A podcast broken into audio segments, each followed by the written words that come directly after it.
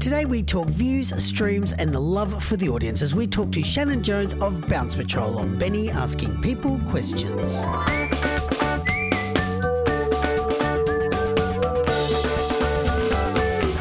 Benny Asking People Questions is recorded on Gadigal land, and we pay our respects to the Gadigal people, both past, present and emerging.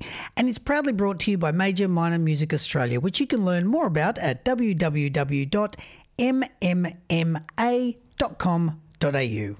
One of a kind, unique, standalone are all terms that are used to describe the affection one may have of a person or a thing, often well-deserved, but also often anything but a dubious accolade.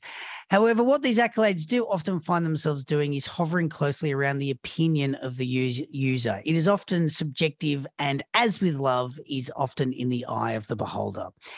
However, it can happen that these words are based on something more. Something so extraordinary that whether it falls within your love sphere or not, you cannot help but give it the praise it deserves and, more importantly, has earned.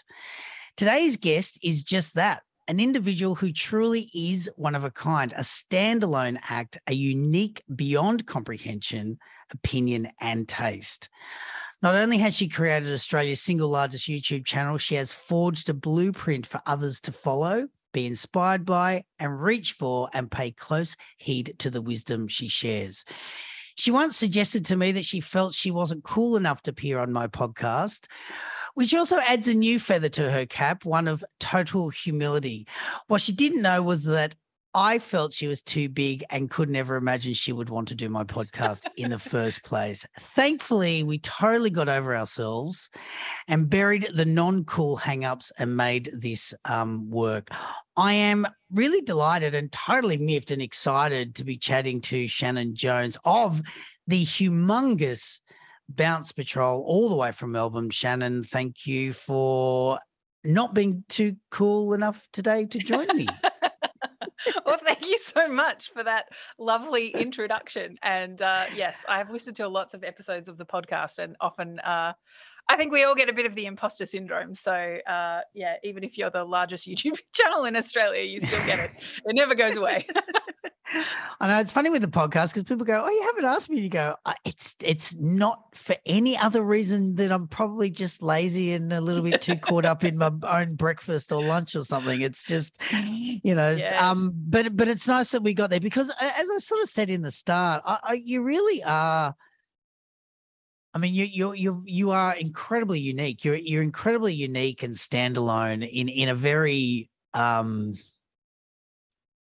in a kind of heavily utilized field. I mean, YouTube has become the thing, but you really are, I mean, what, what you've achieved is quite, is nothing short of extraordinary. And as I said at the start, you know, we often say unique and they're, they're wrapped around your, your own personal opinions, but you, you are just, you can't argue with the success that you've achieved with Bounce oh, Patrol. How, just quickly, Australia's largest YouTube channel, how do they measure that? Is it just purely followers? Is that how it works? Uh, well, by subscribers and by total views on the channel. So we have more subscribers than any other Australian YouTuber and more total views than any other Australian YouTuber. So. Oh, my goodness. That is this. I'm just going to like go quiet for a moment there and just let that sink in for all the people that are listening, because there's some pretty big ones out there, and to be bigger than all of that is is quite yeah, extraordinary. Including now, including all the musicians, you know, so any well, Australian musician you can think of, our music videos have more than them in any genre, not just in kids. Yeah, well, I must say that does lead me to a very uh, philosophical question, which I was going to leave to the very end. But you know what? I'm just going to do it now because I think it's probably it's probably quite pertinent for the rest of the interview. Um, so here's me getting deep and philosoph- philosophical, which I was going to leave till later, but I'll do it now. So you as a provider of children's content are the largest Australian YouTube channel. The Wiggles have been consistently our largest musical exports. Bluey is arguably one of Australia's most successful T V exports of recent years. Play School is this country's longest running show. Why do we, and it's a big question out the gate, why do we still seem to brush over our children's industry? Our, our like, do you have an opinion as to why we're still I don't know, it still feels a little bit brushed under the mat, despite oh, yeah, it the is. extraordinary consistent success we have. Yeah, I think we're really great at um, children's media in Australia, for sure. We definitely have a lot of talent in a lot of areas. Um, but I think, yeah, it's something about just not taking children seriously, um, you know, partly mm. broadly in society. We we sort of, you know, children are these proto-humans that haven't haven't become what they will be yet, um, which, you know, I think a lot of children's musicians, and me especially, I don't ascribe to that. I would say, you know, they're fully uh, they're fully well-rounded human beings at all ages. Um, mm. They're just at a different stage of life than we are. And uh, but because I think we d- we sort of diminish the likes and um, delights of children, um, that carries through into diminishing the media that is created for them potentially, mm. um, and also underselling how difficult it is. I think mm. a lot of people um, would think, oh yeah, making children's stuff is easy um, because it's so simple, um, and you know, making something that would entertain an adult is complex and deep and layered. Uh, not necessarily understanding that two things: A, children's media can be deep and complex and layered, but also B, if it's incredibly simple, simplicity is difficult. Like actually boiling something down to its base elements yeah. and making something clear and get across a message that it wants to. Um, that's something that I've been working towards for years, is like how to get better at, at simplicity, because mm. I have a tendency to overcomplicate things, um, oh, and no, that doesn't totally. really work. Well, I think I think too one that would, I mean, the thing that people don't understand is when you're boiling down to simplicity, what you're often left with is the is the need to create something quite extraordinary with with nothing. I mean, you can you can take a pop song and have a general idea of just, and then just. And I'm not I'm not dismissing great pop music, but you you mm. then, as you're saying, you layer it and you make it huge and you add all these things and you make it complex and you add all, whereas children's music, you're always striving to go, well, how can I, you know, I mean, a beautiful example is just the the Twinkle Twinkle Little Star is, you know, arguably played on five fingers by Mozart at some point. It's Mozart, yeah. isn't it, that wrote that? And yeah, and, I think so. and and you know, it's this extraordinary example of just how difficult and how powerful simplicity can be. Absolutely. Um, do you feel you're getting closer to it? Uh, you, is your is your stuff getting simpler? More basic is basically. Yeah, it's getting there. It's but it's finding the balance too. We're Bounce Patrol, astronauts. We travel the galaxy. Flying through outer space is where we love to be. We float inside our rocket ship, it's zero gravity. Join us on our mission of discovery. Outside yeah, I'm always trying to find a balance between what is simple enough for the younger kids to enjoy, but also complex enough for an older sibling to want to co-watch and co-listen, which is mm. also another tricky thing because, um, you know, a four or a five-year-old might say, oh, this is for babies. But then if it's too, um, if it's going too crazy, then a two-year-old might be um, sort of shocked by it, or, or not shocked is not the right word, but um, just a bit overwhelmed yeah, a- by it. Yeah, there's a huge there's a huge developmental leap between one to two and two to three and three to four Absolutely. and four to five. Something that a four-year-old's into is just going to be considered lame and pointless for a five-year-old. Yeah. Um, so that's actually a really interesting point. So you're you're you're thinking um, clearly, as I did suspect, this podcast was not going to follow any of the questions I had written down. So this this is this is great. The job is off me immediately. It's great. Um, But it does raise a pretty interesting point, because the one thing Bounce Patrol does is it doesn't necessarily subs- subscribe essentially to trying to appease adults. No, yeah. I mean, we are serving the children. We're not serving mm. the adults. I do think we add things in there to try and give the parents peace of mind mm. um, because particularly being YouTube focused first rather than music focused first, there is a lot of stigma around kids content on YouTube and parents, mm. you know, the way parents feel about, or the guilt maybe parents have about putting their child in front of something on YouTube. Mm. Um, and so because we do have really good intent behind the content being nutritious and valuable for children, we sometimes really signpost that for parents to make sure that they know mm. that this is a channel that's going to be safe and wholesome and nutritious for their children to watch. So there's that stuff in there as well, but but the overarching premise is that we are serving the kids, because, you know, most of the success that we've come from is through understanding algorithms, uh, mm. which is understanding the audience. So, um, you know, the algorithm is just the audience, like what the kids, the signal to those computer systems about what they like mm. is what ends up getting recommended. And the scale of our success is because the algorithm will end up recommending us to more children. And that's because the signals that went in were that those children enjoyed it. So when you work that back to the to the sort of start of that thought process, it's really understanding what kids are going to want. And so we're really trying to serve the, the children mm. um, exactly what they want. The, the difficulty there is um, finding the balance between what they want and actually what is Uh, good for them, shall we say? Because that's yeah, no, that's a that's a really because again, you've you've led me to a question which I was holding out till the very end because I thought it was going to be a bit too of a heavy question. But you kind of you've sort of launched. I don't know. I now officially have no idea what's going on in this podcast.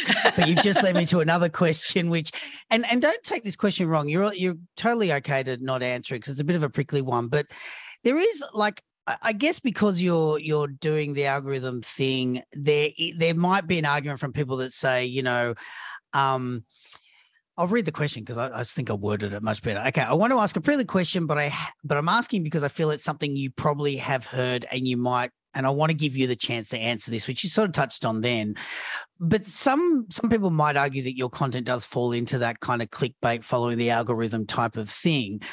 Um, you know, where you're, you're, you are serving the algorithm as opposed to the audience. But I mean, it's obviously, it's obviously not that, but it is a criticism that's probably thrown out there.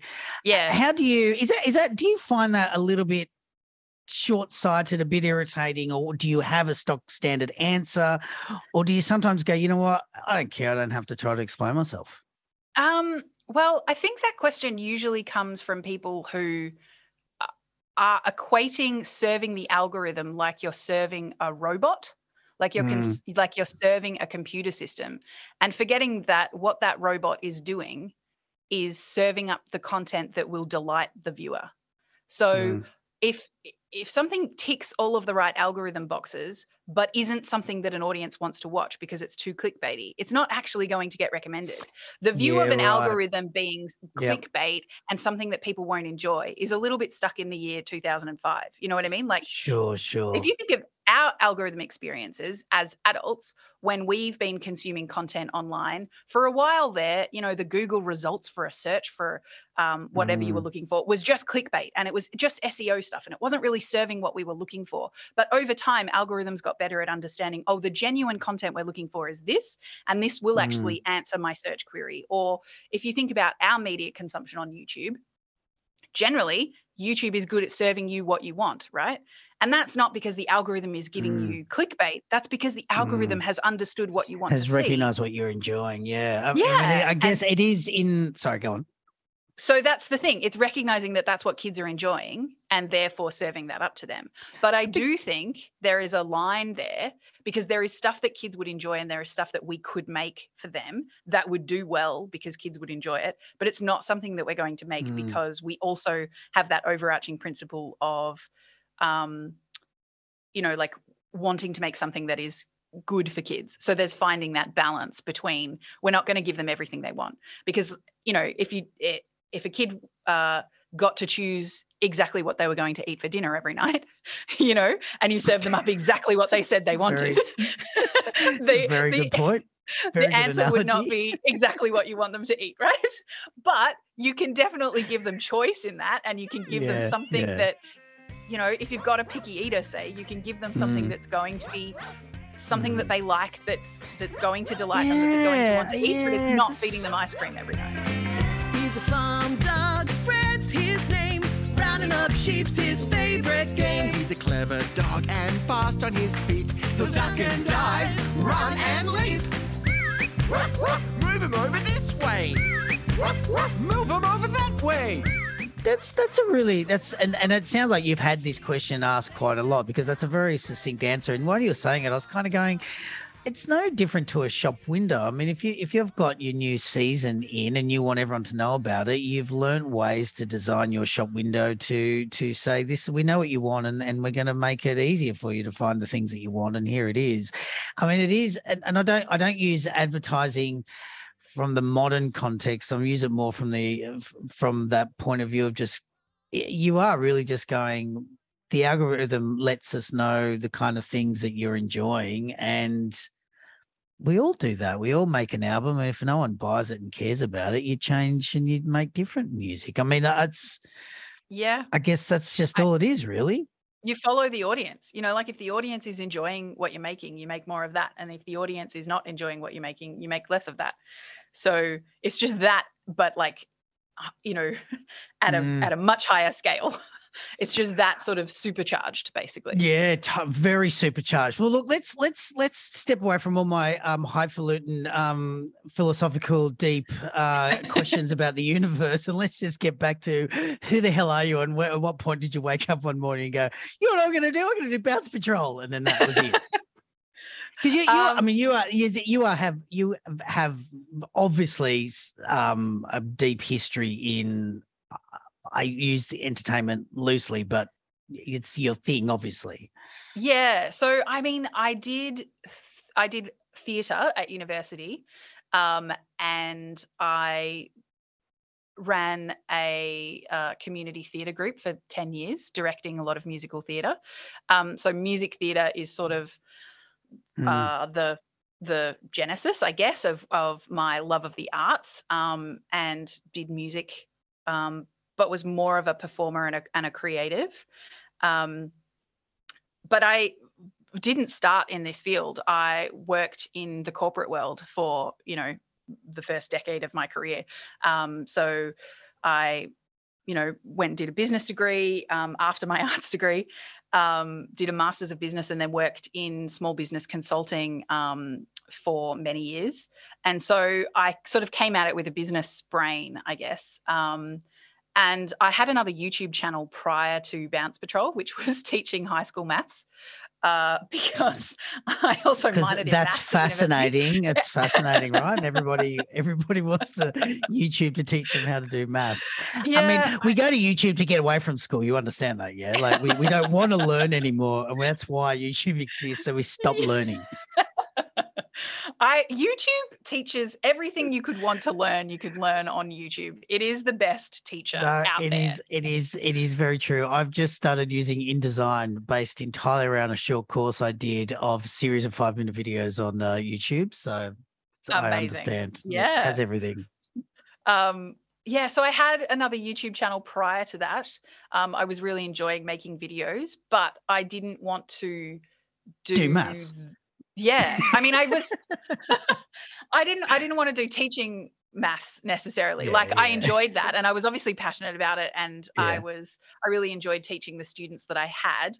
Um, but it wasn't when I decided that I wanted to have a crack at being a YouTube creator. And this is back, you know, two thousand and twenty ten, I had that channel, mm. um, and then did that for a few years. Um, and decided I wanted to do YouTube seriously. And I thought, okay, well, what's a project that I could be excited about working on every day mm, and just always mm. continue to be passionate about?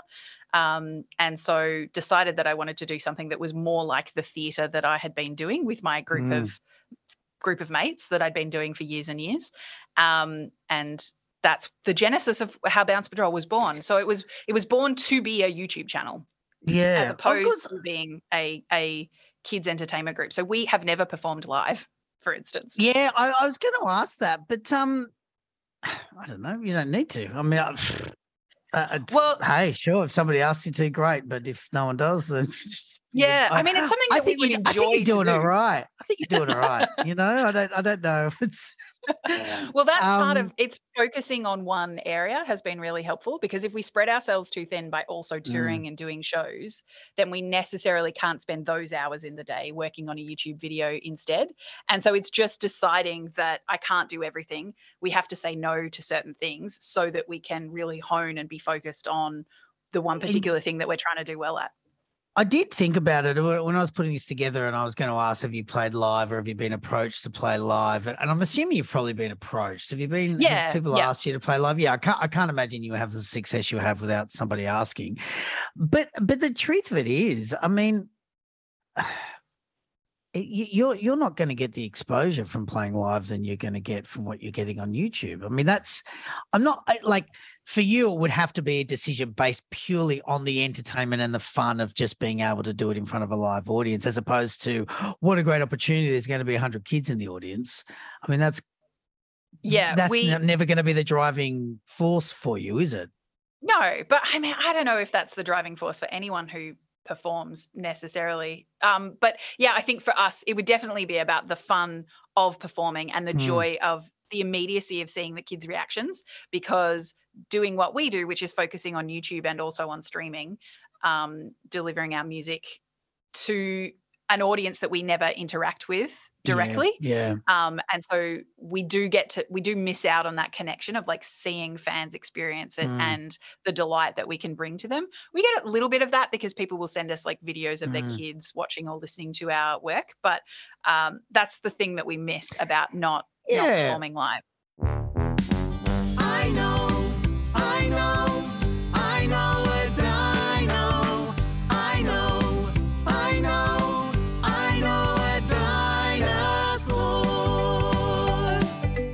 And I, and I think that's the, and I, and I guess that probably falls back into that question where people say, um, you know, we're asking that question about, you know, I, I, following the algorithm and things like that. Is, I guess it's probably a hard thing for people to understand or quantify, because they they think it's how many people come to your show as a representation of of of what you're doing, whereas, you know, you're spread across the world, and it's and and your your fans aren't necessarily down the road. They're they're every, down every road in every town in every country, yeah. And you know that's that's I think particularly with kids as well, because you rely so much on that feedback and the energy that you get from children, mm. that I imagine it is quite difficult to to to be, I guess, relevant, consistent, all those things when you're looking at a, a number and going, well, we know they're there. Yeah, but that's part of following the algorithm, right? Like, in one sense, I don't get much feedback um, because I don't see a crowd of one hundred kids, which mm. part they sing along with. But I get a lot of feedback in the analytics of our videos yeah, about yeah. which parts they found interesting, which parts they didn't, mm. which videos they liked, which videos they didn't, where they left the video, which parts were boring. So Uh, you could argue that I actually get much more granular feedback than just being at a live yeah. show, because if you're yeah. performing at a live show, you can't really pay attention to how they're reacting to every moment, whereas if what you're doing is looking at an analytics yeah. screen and analyzing you're, you're... a spreadsheet, you have plenty of time to know exactly the beat that bored them. Well, that's a, I mean you're, you've got it's almost like you're getting a fully completed survey after every single Exactly. track you put up. You get this thing back going, well, at one minute thirty-four we lost eighty percent of the audience, and exactly. then at this point it's like, yeah, that's that's really fascinating actually, and that's that's more than, yes, it's absolutely much more than you get from a live experience. It's a very different feeling. It's much more yeah. um it's a bit it's colder, you know, to be to be doing the analysis that way, as opposed to seeing the smile on a kiddo's face, which is just Oh, totally know. yeah and and the, the look, and I don't think I don't think you know we all appreciate the fact that the the the excitement of just walking out on the stage and all that kind of stuff is really yeah. lovely. It's a really lovely yeah. thing to kind of make mistakes and to be vulnerable that way. I think yeah. the the vulnerability of a live performance is a really, it's a really wonderful thing. But then at the same time, it's really depressing to put something on YouTube and get fifteen views. So, you know what I mean? It's kind yeah. of, you know, yeah. some of us get some aspect of it, some of us get the other aspect of it. And um, exactly. We'll, and that's why there's we'll always, so many. Yeah. great projects around for kids mm. in Australia, you know, and you've interviewed a lot of them. There's a lot of great work coming out of the kids um, media, kids entertainment, mm. um, kids music industry in Australia. And we all have a different way that we approach it, and we yeah. all have different things that we get out of it and different things that we deliver to kids. And that's the beauty of this industry, is that it's so diverse in how we approach it, but also um, what what kids can can get from all of these different projects and, and experiences. Yeah, and I think and I think that also sort of leans back on that question that I asked about, um, you know, what is it with the children's industry and why is it kind of, and and I think it's by and large people just are not aware of what's out there. They just really are not aware of how complex, how diverse. Yeah. You know, I was somebody was saying to me the other day, you know, what's a good, you know, well, give me a good band to watch. And I sort of said, I don't think that's that's not how it works. For me, it's um it's a connection through moments. So if you are in the yard, here's a really good band to play in the background while you want to do gardening with your kids. If you want to have some quiet time and read a book, here's a really beautiful thing to put on. If you want this, like there's there's so many, it's not about this person's great, you should always listen to them. It's like there's a hundred plus acts that can yeah. fill every single moment that you yeah. need filled. So where you at? Where are you at? What do you need right now? There is an act for it. And I think yeah. that's the thing that people don't really understand. They zone in on the um the biggest uh the one thing and go, well, that's what children's music is, or that's what children's content is. And that's um, what we're going to listen to throughout all of the beats of our day. Whereas if you said that to an adult, if it's like, you know, what what musician yeah. would you like to listen to when you're on a walk and when you're doing the dishes and when you're at the gym totally. And when you're at work doing uh yeah. you know, like quiet music in the background, like precisely. In all of the experiences of all of your life, what's the one artist that suits all yeah. of those purposes? And that is yeah. just absurd. Yeah. And are they good for yoga, and are they good for sprinting down the road doing uh exactly. goddamn exercise program that you don't want to do? Huh? Is it the same same album you exactly. listen to every time? Yeah, really good, very good point. If animals dance, how would they move? Show me how many you can do. Do the kangaroo jump, kangaroo jump, kangaroo jump, kangaroo jump. Do the hippo stomp, hippo stomp, hippo stomp, hippo stomp. Do the penguin waddle, penguin waddle, penguin waddle, penguin waddle. Do the duck paddle, duck paddle, duck paddle, duck paddle. Um, on your website, so back to the creation of it all. On the website, there's a Um, it says, far from a passive viewing experience, our bouncy beats and lively performers inspire kids to get on their feet and dance along with us, engaging both their minds and bodies and shaking out some energy. Now, going back to that idea of the interaction, um, and how, you know, you you get to read the analytics, but but there, there's not necessarily the face-to-face thing. How hard was it for you to take that interaction idea, which which is much easier to quantify when you're in front of children? Was that really hard to try to relive that on a on a screen, like to try to go, how do we how do we make sure this is, or, or was it just trial and error again, looking back at the analytics and went, no one watched that one but everyone watched this one? Yeah, I'm there's a few things that we do for that. Um first of all, that's the That's the moment that Bounce Patrol is about. So the idea, the name Bounce Patrol, is about getting mm. kids to bounce, getting them to want to dance to this song. So we don't do lullabies. We don't do the moment that's the quiet, we're calming down for bed. Um, we did that once, but that was an interesting experiment. We, um, hence what I say before, there's someone else that does that really well. That's not us. Yeah, Our exactly. job is to make like, them go nuts. We focus on they need to get their wiggles out. Um, they yep. are just bouncing around the house, so let's get them to dance, let's yeah. get them to bop, let's get them to move their bodies, right? Because we all need to move our bodies a little bit, particularly like, you know, mid mm, late yeah. afternoon. There's that time where it's like the kids just need to go on a little ratty, let's get them to jump around, right? Totally, um, totally. That's the moment in the day that Bounce Patrol is about, and we try and make music that gets kids to go, yeah, this is my jam when it comes on, and they just mm. have to bounce. So even if they're too young to walk, you know, they'll grab onto the coffee table and they'll bounce up and down. Yeah, that's yeah. Bounce Patrol. Um, and so with that, in terms of answering your question about how we make sure that that's something yeah, that they do. But also specifically at the start when you first had the idea, like. Yeah, I mean, it was a lot of, we always do, we always do with a test audience. So we're always showing the video to the kids in our lives and we're seeing how oh, they react. Okay. We're seeing the parts that they watch. We're seeing the parts where they get bored. We're seeing if they can copy the dance moves. Um, and that's something that's evolved over time as well, is is really mm. understanding, oh, actually, this move is going to be too hard for them to copy. Um, so we need to simplify this, or they won't be able to copy this, but they will love attempting it. So we're going to leave that in there anyway. Um, like a lot of things over their head, um, they can put their hands up in the air, but then they can't, depending on age, milestones, mm. right? They can put their hands up in the air, but then they can't necessarily coordinate kind of a hand action over their head, we mm. find. Mm. But even if you do something like that, they'll throw their hands up in the air and think that they're doing something that's a good approximation of it. And they love that move and it's very energetic. Yeah, so we'll yeah. continue to put those things in there. So just like working stuff like that out over time by watching the kiddos in our life when we show them the video and then adjusting the video based on that and then showing it to them again, that kind of thing. Um, but the choreography has changed a lot over the years as we've gotten better at understanding um, what what kiddos will will vibe with, basically. Yeah. Um, but we also do a lot of that when we're songwriting. So we'll be talking about a moment in a song, which is going to be a, a move in the video. And so we get sure. up and we try and do it. And then part of the songwriting process is like, but if we're saying shake your elbow, what does that look like? And should we describe that differently? Sorry. Shake for, your elbow. For the yeah, people true. who can't see, we're on, yeah. we're on a video call at the moment and I am dancing wildly in my chair. Shaking my elbows, which now that I, you know, it's exactly what you're doing, but yes, it's only because I can see you doing it, but it's a very, it's a pretty strange, it's a bit chicken dancey, isn't it? Yeah, I can right? shake my elbow. If you want to learn to dance like a robot, just do what we do. You can do it too. Keep your body stiff like an astronaut. Come on, take a shot. Show us what you got. So it's it's really considered. I mean, you really, it's a real, um,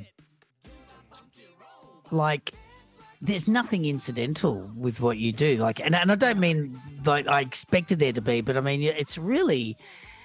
Um, and, and this is a term that probably is going to come out wrong, but it's really micromanaged in terms of the process of creating the content. It's it's really is, you know, okay, this word, does this word need to be readjusted? Does this, is this going to match with a visual? How do we, is that, is that, that, so, so how, what is the, what is the process? So let's say, um, you know, next week you need to have something new. What's what's the process? Who do you who do you sit down with? I guess who's who's well, the other people in the, the team? Next week is the first part of the process, like from go to woe, from the concept of the video that we're going to make through to the video being on YouTube channel. It's not next week. It's like six to nine months. Which depend. The shortest we've probably ever done is two or three months. Really? Yeah. yeah. So it's a really? long time. Not wow. because we're working on not because we're working on one piece of content for nine months, but because we're always having something rolling yeah. off the production. I was going to say you need to. You're doing really well for bringing day. out one thing a year, like every yeah, nine months. Yeah, no, Here's it's not video. that we produce one thing a year, but like when they're in the pot mm. of being constructed, like there are certain songs that are at the idea stage. Currently, mm. there are certain songs that are at the songwriting stage. There are certain ones that are at music production. There are certain ones mm. that are at mm. cast, recording, vocals. There are ones that are mixing and mastering. Then there are ones that are at video pre-production. Then there are ones that are at video filming. Then there are ones that are in the video edit. And then there are the ones that are at the marketing stage at the end there. So if you, I could tell you the name of the song that's mm. coming out six months from now because mm. currently it's at the, you know, mixing and mastering stage, say. So there's wow. lots of there's lots of songs in each one of those buckets over time. Um, and to have one roll off the end of that production line once a month, they end up being in that process for for yeah, right. some time. A long time. Yeah, yeah. Yeah. And we don't tend to like work on one song or one video from start to finish all the way and then work on the next one. Yeah, yeah. I used to do that in the early days, like when it was just me doing all of the parts of the process, like when it was um when it was just me and the cast, and so I was doing all of the all of those steps behind mm. the scenes, um, I would tend to, for my own kind of being able to keep yeah. track of everything in my brain, I would tend to do one from all the way from start to finish. But now that we have yeah. a team of people working on stuff, we need to have a lot more systems and processes in place that mean that um, those handover points from person to person mm. are a lot more defined, and so we have a lot more on the go at once. So so when you were starting, and like let's go back to when you were saying you're doing it pretty much all yourself, I guess from that perspective, you you obviously were the creator. You're do, I mean, you create uh, creatively, you're you're all over the whole thing. Has it has it become Except for more... songwriting? I always had help with songwriting. Right. And who who's your songwriter? Is it the same person? And it's a bunch of different people. now there's now there's a there's, there's a ten team of, them of people, strapped to, yeah. strapped to but desks, there always you know? was, yeah, there always was a, a group of different people that I was collaborating with, um, so and I would work with a different songwriter depending on the song or the video the that I was aiming song. for. Like this one, we want this kind of a feel, and so and that we want it to hit these beats, so I'm going to choose this songwriter to give this project to. Yeah, it, it's kind of yeah, that's interesting you say that, because I kind of was listening. Like, you know, my, I mean, look, I'll be honest with you. When you when you research someone for a podcast, there's like two or three albums to go through. There's not ten years or fifteen years of, of yes, a relentless, a relentless amount of. So I did my best to get through as much. I sort of concentrated on the early stuff and the later stuff to see how you'd grown.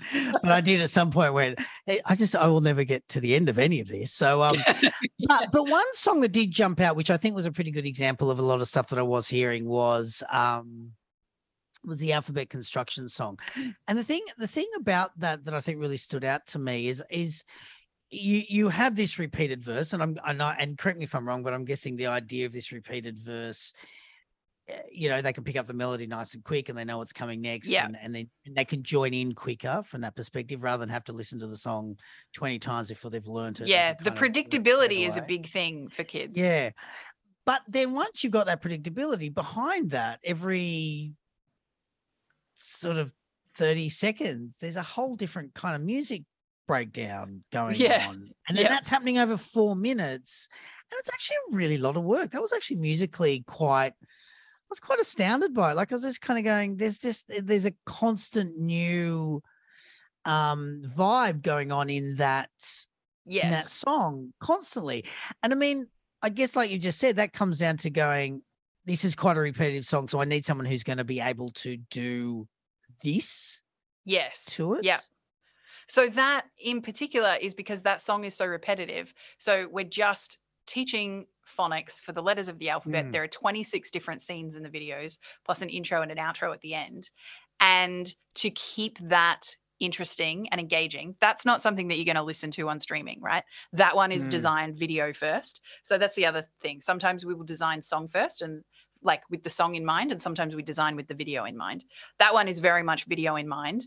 There's the scene needs to change every letter so that you're introduced to something mm. visually new each time, and also so that the kid is going to say, oh, I know what the word is coming up, right? So yeah, if we yeah, say yeah, yeah, yeah. D, duh, duh, duh, what's it going to be? But you can yeah, see the digger on the screen, digger, right? Yeah. They're so going to they make can, the sound and say digger. They can, yeah. Um And so wow. each scene changes visually, so the music underneath changes with it. So the instrumentation, the music production that you're talking about mm. there changes with it. Um, but that's the the genius of that particular um, music producer that we work with. Yeah. So she's been making those alphabet series for us for many, many years. And um, yeah, way back from the first one, it was like, okay, can you give a slightly different flavor to every letter of the alphabet?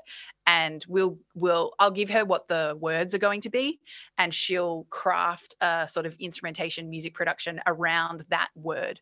So mm. like the sea creatures one is a really, um, or um, well, the animals one is, is a great example of that, because, you know, when, when we get to the moment where she knows we're going to say monkey, It it has a like jungle vibe, and then yeah, you know she yeah, gets to the one yeah, where we she yeah. knows we're going to say narwhal. It has a like sort of you know it, yeah it has an ocean vibe in Wha- terms of yeah it has a whale with a horn vibe coming exactly exactly. And then you get to the zebra verse, and it's like, okay, now we've got we've yeah. brought out the instruments that are going to make it sound yeah, like you know yeah, we're on yeah. safari. We are witches on Halloween. We cackle, giggle, and scream. Riding broomsticks through the air, casting spells.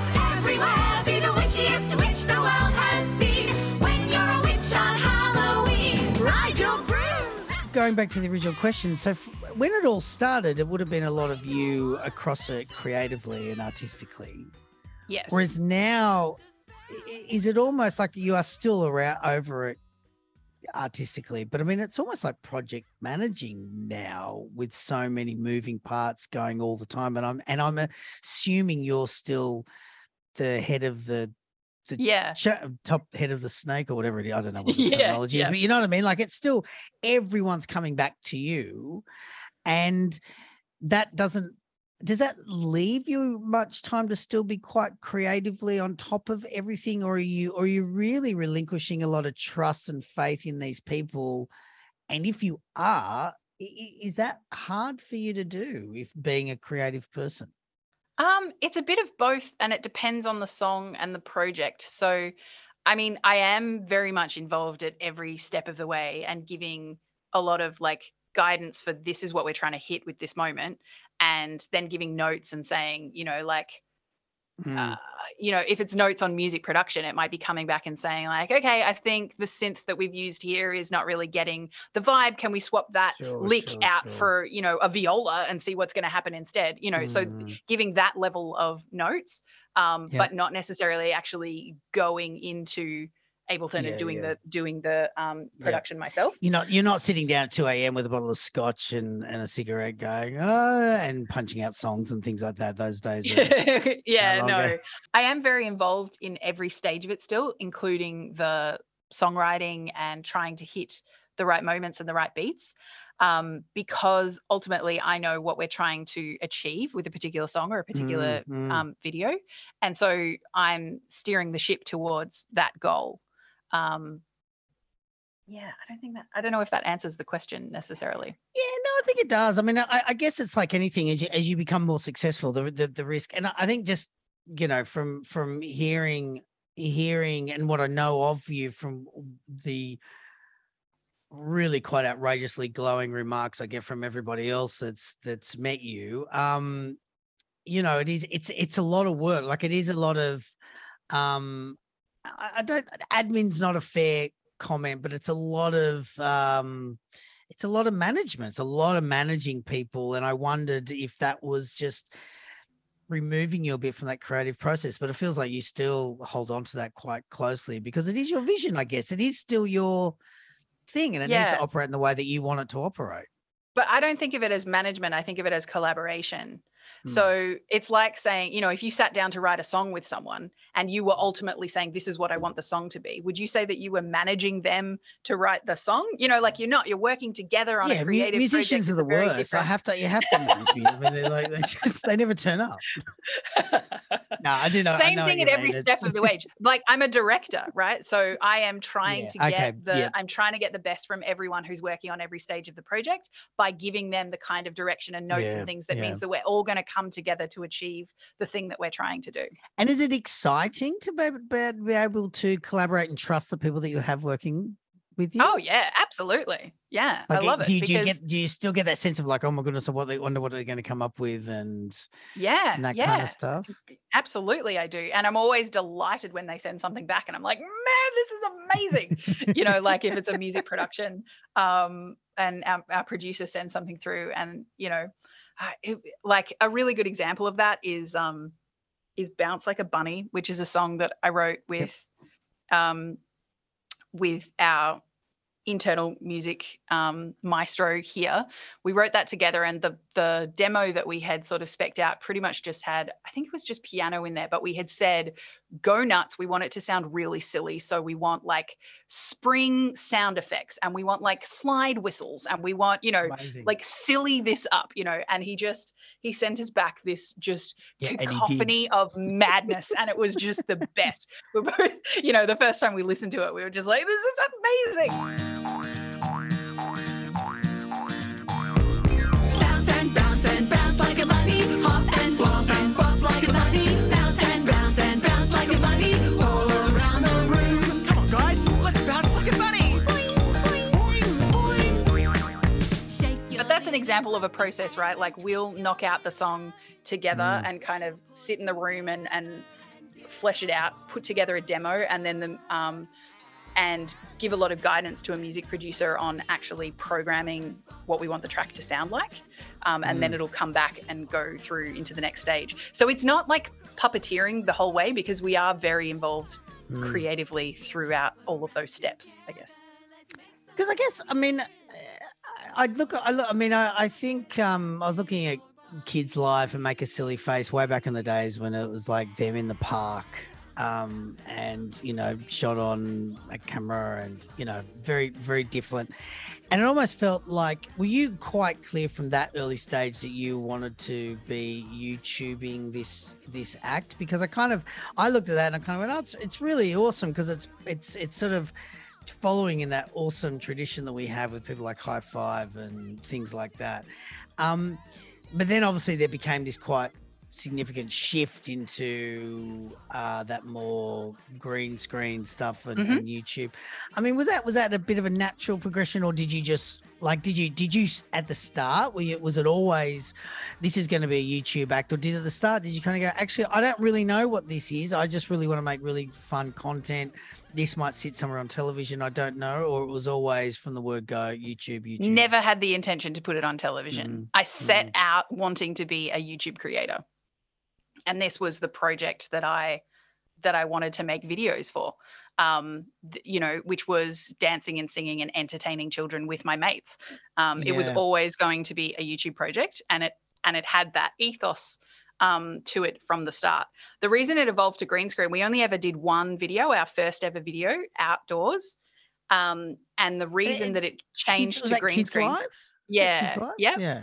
So our first video, when I was figuring out how to do this, we shot outside, um, but we had to shoot at like five thirty in the morning yeah. well, to find a time when there weren't yeah. going to be people in the background, and we had to find a day when all five of the cast were off work. So we did mm. it on Cup Day at five thirty in the morning to try and like coordinate all of the schedules, right? And so we did that once, yeah. and I was like, right, we're never doing that again. You're so what are we doing, doing now? That again. Yeah, so true. So we set up a green screen because then you can do it in the evening because it doesn't have to yeah, be daylight. Yeah, it's controlled. Yeah, totally. It's completely controlled. It's a controlled environment. So from then on, we did green screen, but that came about out of like production necessity, mm. not necessarily mm. from a creative standpoint. But from the second video, that was what we did, and we've done that for ten years.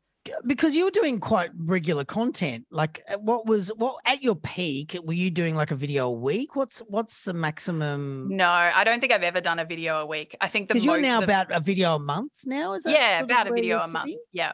And it's always hovered there or thereabouts. Sometimes I've got it to the point where we've done one every three weeks, um, but generally a video a month. Usually in Halloween, we'll do two. So mm. over the course of a year, it adds up to more than twelve. Um, but generally like thirteen or fourteen videos a year. So it has, I mean, it's been ten years. Yeah. And that's a lot of, that's a huge amount of content, a lot of work. Um, how do you, how do you, what do you, what's your processes to keep it? I don't think fresh is the word I'm after, because it sounds like you you love it. You really love what oh, you yeah. do, and I think I love it. And I think when you I think when you love it, you, you're under no real need to go, how can I keep this interesting? I mean, it probably just happens quite naturally, does it? I guess. Like, absolutely. Do you still do you still find yourself every every month or wherever you're at, kind of always going, oh, I've just seen how that works. I can now build off that, and is it a constant scaffolding thing for you?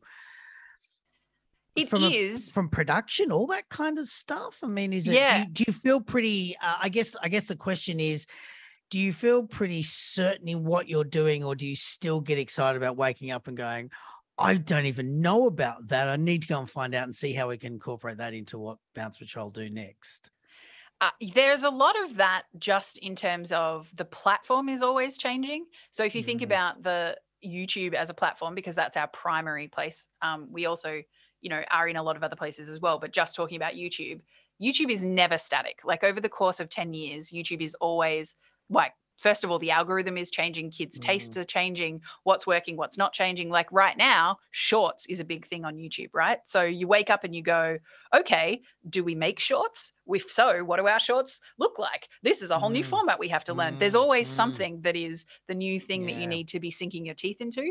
Um, we also still experiment with videos and try different things. We can't change the formula too much because uh, kids are used to a certain yeah. thing from us and a certain yeah. look, and yeah. so it needs to be that way. But we do sometimes experiment with um, around the edges with making things look a little bit different or trying something mm, new um, mm. and growing our skills that well, I guess way. Your software software gets better, right? Like, I mean, an animated tree for ten years ago looks very different to an animated tree now because you just yeah just stuff's it, better. You can just do stuff better, looks better.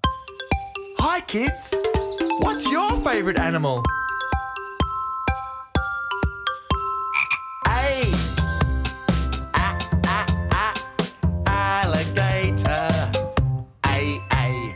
B. B, b, b, butterfly. B, B, C. Let's talk very quickly about Jacinta, Jackson, Alyssa, Will and Rachel. Yes. You've repeated several times that they're your friends. Yes. Um, were they all from the word go around the table at ten years ago just going, oh, sure, man, let's do it? Or was it like, like, did you, I imagine you had like some sort of PowerPoint and you went, and here's what's going to happen and this is what I'm imagining and I need you to wear these colours and I know you're all very serious actors, but how about what it is? Like, how um, did how did that all go? Yeah, pretty much. I mean, I... they were very used to me calling them up and saying, I have a new harebrained scheme of a thing that I'm trying and you're in it. So can you turn up at this time? Like that was, that was the story of our friendship for twenty years. Cup day at this park on this climbing equipment. What do you want us to and wear? The brightest thing you have. Pretty much. And they're all just like, oh yeah, okay, sure. No worries. See you there, Shannon. Um, Love it. Love it. Because I had done I had done a lot of other projects with that group of friends. So we done um, we did a choir that I ran with them for a while, and they had all been in a lot of the music theatre that I had directed, mm, mm. and just lots of different. You know, pro- I'm one of those pe- people who's just like, I've got this new idea and I'm going to try this project. I'm I, like, I need people I to am, be in it. So you just have this roster of people you call, I'm, and you're like, okay, I'm guys, this surprised. Is what's happening. Shannon, I'm not surprised in the slightest. I've been withholding the the the desire to say overachieving because I think there's something really negative about that comment. But you you so I don't know what the alternative to that is. I don't know what the really flattering version of that is, but you are the really amazing version of an overachiever. Oh, well, thank you. You are someone who seems to be very clear on the things you want to do, and there's a million of them, and there's no I get there's not enough no hours sense. In the day. I get no sense that they're not going to happen. Do you know what I mean? It's like, oh, well, thank you. you know, I think, no, it's yeah, amazing to listen to. Particularly during my twenties, I was one of the people who always had lots of different projects going on. Mm. I think in the last ten years, my entire focus has been on Bounce Patrol. So that has changed somewhat because I'm very mm. like hyper-focused on this project um, and making this work. But it's within beautiful. That. It marries, it marries your arts degree and your maths degree, right? It's like it the does. Math part. I mean, every time you talk about the analytics, I'm just like going, oh my God, this is and a mathematician's like dream. Yeah. This, is, oh, this is amazing. My yeah. father's a, a mathematician. He's a doctor in maths, and I, I just he would, I need to sign him up to this. He'd be so excited about it. He'd love it. Yeah, I mean, it's yeah, it's great fun. But I, I have the I have the text message I sent to Jackson um, in two thousand twelve, and it said, "I'm starting a kids band, and you're in it. Rehearsals on Thursday at seven thirty. See you there." And he just replied, "Sure." I love it. That's brilliant. It's like two sentences. There was no PowerPoint presentation. There was just like, this is what's happening. This is where you're required. That, that is, there is a sense though that watching the videos, there is that though. Like I think, I think what sort of sets Bounce Patrol apart, and probably what actually is a lot to do with its success as well, is, is you know, often with things like this, there might be, I guess, actors or someone who's paid to come in and perform particular roles. I don't get that sense with them. I kind of feel that twenty-seven million views or five, they'd still do it because you're all just kind of having a laugh and doing it. And, and it just so happens what you're making's working and is great. Yeah, but absolutely. I think well, that and comes it was all across. It really comes first. across. It was all voluntary for the first however many Nine. years. Like there was, it was all voluntary up until like right now when they hear this. Until last week, yeah. Uh, for the first like several years, it was just one of those passion projects. You know, like yeah. we get together on the weekends and we make these cool, fun videos. Um, I think a lot of YouTube projects start like that, you know, where it's just like mm. we're just going to have fun and there's no expectation necessarily that we'll get compensated for our time, but you know we we love hanging out with our friends and doing this fun thing, yeah. and so this is our hobby, this is what we're going to do, and that's how it started, um and obviously it's evolved since then, but yeah um, they were all willing and gung-ho to just do it for the love of it. Um, mm. And I think that really translates on screen because we all still do it for the love of it. Yeah, I think, I think, and I've, I've, I think I say this in just about every podcast, but there's, there's just an energy around making content for children that I just don't think you get anywhere else. And even, and even, and, and I think what's testament about Bounce Patrol, even if there's not children there, there's still this thing that just feeds you and feeds your excitement and feeds. It's just a really, um, not a big fan of the term lovely environment, but it's just a really, it's, it, there's something so genuine about the world of entertaining children. Yeah. It, it's really common that you talk to musicians that then have kids, and then at their kid's birthday party, they just get their other music mates around, and they do, and then they eventually make a band because they just had so much fun doing it. Yeah. And I, I just, I don't think people understand that. Is it, it's, it's, it is, there's something so giving from being part of that world, um, that it doesn't surprise me that ten years later, everyone's like going, oh yeah, we're getting paid. It's amazing. This is great. Like, I'd bonus. Still do it anyway because it's so, yeah, totally. It's yeah. the most fun. It's like that or true crime docos, and they're kind of bringing me down a bit, so this is great. Here comes Peter Cottontail, hopping down the bunny trail, hippity hopping, Easter's on its way. Bringing every girl and boy, baskets full of Easter joy, things to make your Easter bright. So amongst all of you, is it? It's been ten years. There must be a bunch of children now. Is it like? Have, yeah, have, yeah. Several of the kids? yeah, several of the cast members have kids, um, and they they've even appeared in some of the videos occasionally.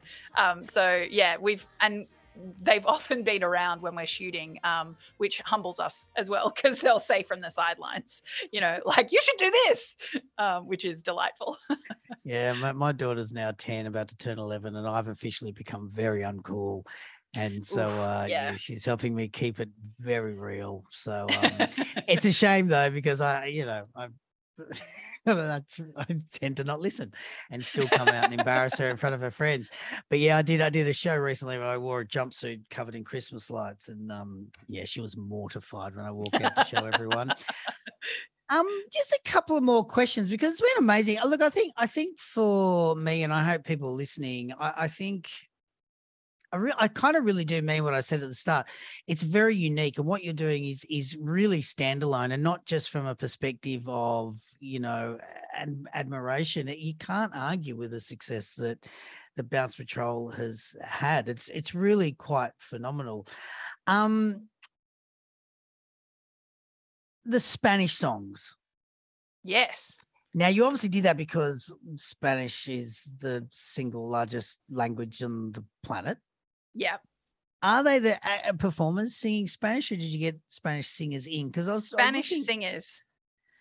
Because yeah, it's and... not our team because we d- we wanted to do it right, and we didn't want to have the yeah, accent be wrong or yeah. us pronouncing yeah, things wrong. So because we aren't fluent in Spanish, we wanted people who are fluent in Spanish to be doing it, so that it was actually useful for Spanish speakers, but also people who were learning Spanish as a second language. And it's, but it's not, they're not, it's not just overdubbed the English clip though, is it?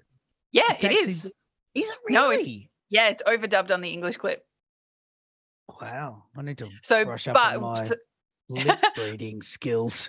So, but that's part of the genius of our um, translator who we have working with us, because he is bilingual and he works towards choosing words for the Spanish translation mm, that mm. are going to end up looking pretty pretty good when they're dubbed. It's not always entirely the same number of syllables, um, mm. but generally within music, because you're going to be singing to a certain beat, you can kind of make the words and the mouth movements line up similarly. So um yeah, we can make the dubbing look not too like, bad. I could, yeah, like I could tell it was obviously um like obviously it was dubbed from the perspective that it, you know, it wasn't exactly in time and things, but but I but I watching their mouths, I was like, I think they actually are saying the Spanish words. It's just the playback is, you know, whatever. But I didn't realize it was just over the English. That's pretty. It's incredible. The English video, but with Spanish. Yeah, music. Yeah, it's great. Yeah. Did did they did they make a huge difference? Moving it in, in Spanish or not really? Like, I mean, did did you find yourself with a huge... The Spanish extra... channel isn't enormous. Um, mm. We're still growing the Spanish channel. Uh, it was a bit of a, it was a bit of a, yeah, it was an interesting project, and it was an in- interesting, uh, like, I want to say, not, not segue into another language, but yeah, we just wanted to try it's out serving kids guess, in other, it? yeah, a, a yeah. way of expanding, but expanding yeah. on YouTube. in mm. a way that was relatively low lift, because we're not recreating the videos, we're just recreating yeah, sure, the music sure, tracks. Sure, sure, sure. Yeah. Um, so for us, yeah, it was an interesting experiment. If it had gone really well, we might have done it into lots more languages, but I think it's mm. um, for the the size of it, the scale of it, it's hard to make it um, make sense from a business perspective, because yeah, you've got to do yeah. really big numbers on YouTube to pay for making that kind of content.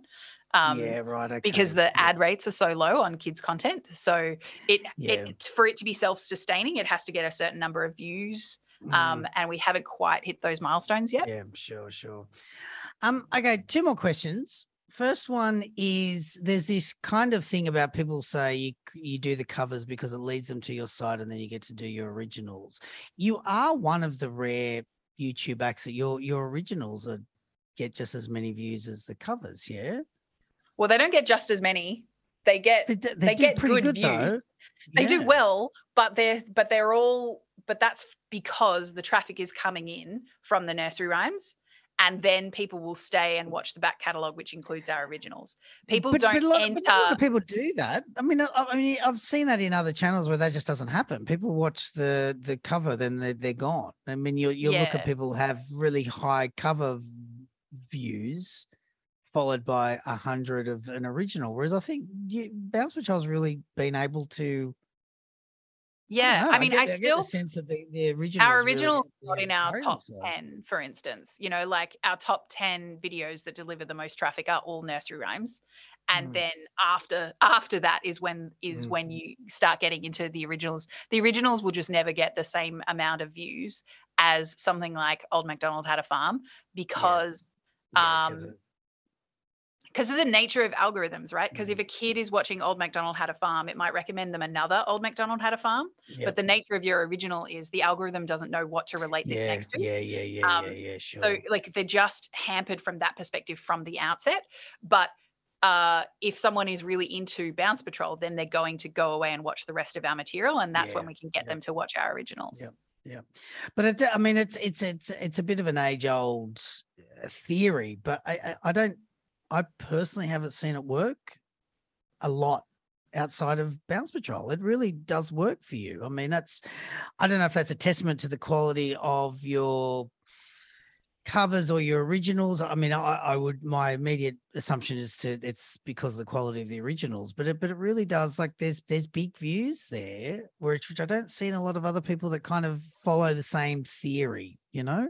Yeah. Um, But there wouldn't necessarily be if we took one of the songs that we had written for to be music for the album. If we'd one of the songs that we wrote for the intention of streaming and then made a YouTube video and put it over on YouTube, it wouldn't get the views. Mm. Or it might get some because we are a big act, but it wouldn't get the same amount of views as one of the originals that we wrote, every bar of that, knowing yeah, yeah, yeah. how it was going to be matched to a visual that was going to keep a child's attention and hit the right viewer signals for YouTube. So those originals are not, let's write a song and then, hey, as an afterthought, we'll make a video and see how it does on YouTube. Yeah, yeah, yeah, they, yeah, yeah, every, yeah. every part That's of that is designed yeah. around being something that will get served up to viewers mm. on YouTube.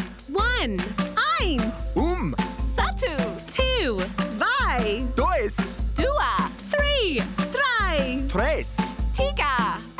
In English, are you ready? One. So what's what's the future for Bounce Patrol? Is it just keep on keeping on, and one day it'll it present like do you do you believe in allowing it to present its own future to you, or?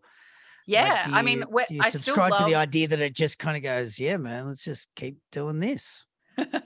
Yeah, I mean, I love what we do, um, and we have to say no to a lot of opportunities. So there's a lot really? of way, yeah, there's a lot of things that Bounce Patrol could do, and there's a lot of ways that Bounce Patrol could be taken to um, great heights, but those are not lunch necessarily boxes, what the lunch project... boxes and drink bottles. Is that basically for example, what you're talking about? For example, um, but that's not necessarily what we love making, and that's not necessarily what we yeah. want to spend our time working on, you know. Um, and so, as creative people, what we want to spend time working on is making the stuff that we make. And so, uh, yeah, we could scale up much bigger and become, uh, you know. A, di- a very different kind of business, but mm. uh, what we do now is what we all love to do, and so we're going to keep doing this. It's it's really awesome, and I'm really glad I got the opportunity to to not just speak with you, but actually just go through it all. Because because look, I, I, I'll be honest with you, I I don't know a lot about that world, and I don't delve into it much. And and um and like anything, if you don't really look into it, you just don't really know what's going on. Um, thank you so much for your time today, Shannon. Um, it was really amazing talking to you. It was so nice to just get.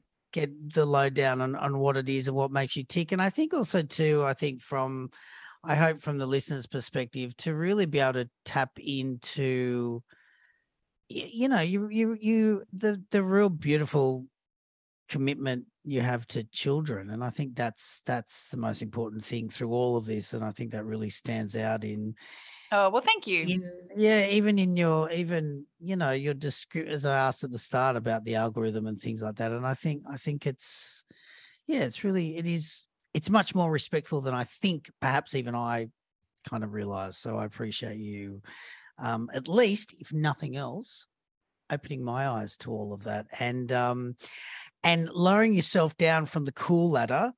You just hover hover around mediocre. Climbing up, portion. climbing up to be as cool as having a chat with you, Benny. um, but I really, yeah, I really appreciate you taking time out today and, and chatting with me and giving us all the goss. No worries. It was lovely chatting to you. Thank you very much. If you'd like to know more about Shannon and her extraordinary feats, then head along to w w w dot bounce patrol dot com. And of course, for more Benny Time goodness, head along to w w w dot benny time dot com. Thanks for listening to me, Benny, asking Shannon questions.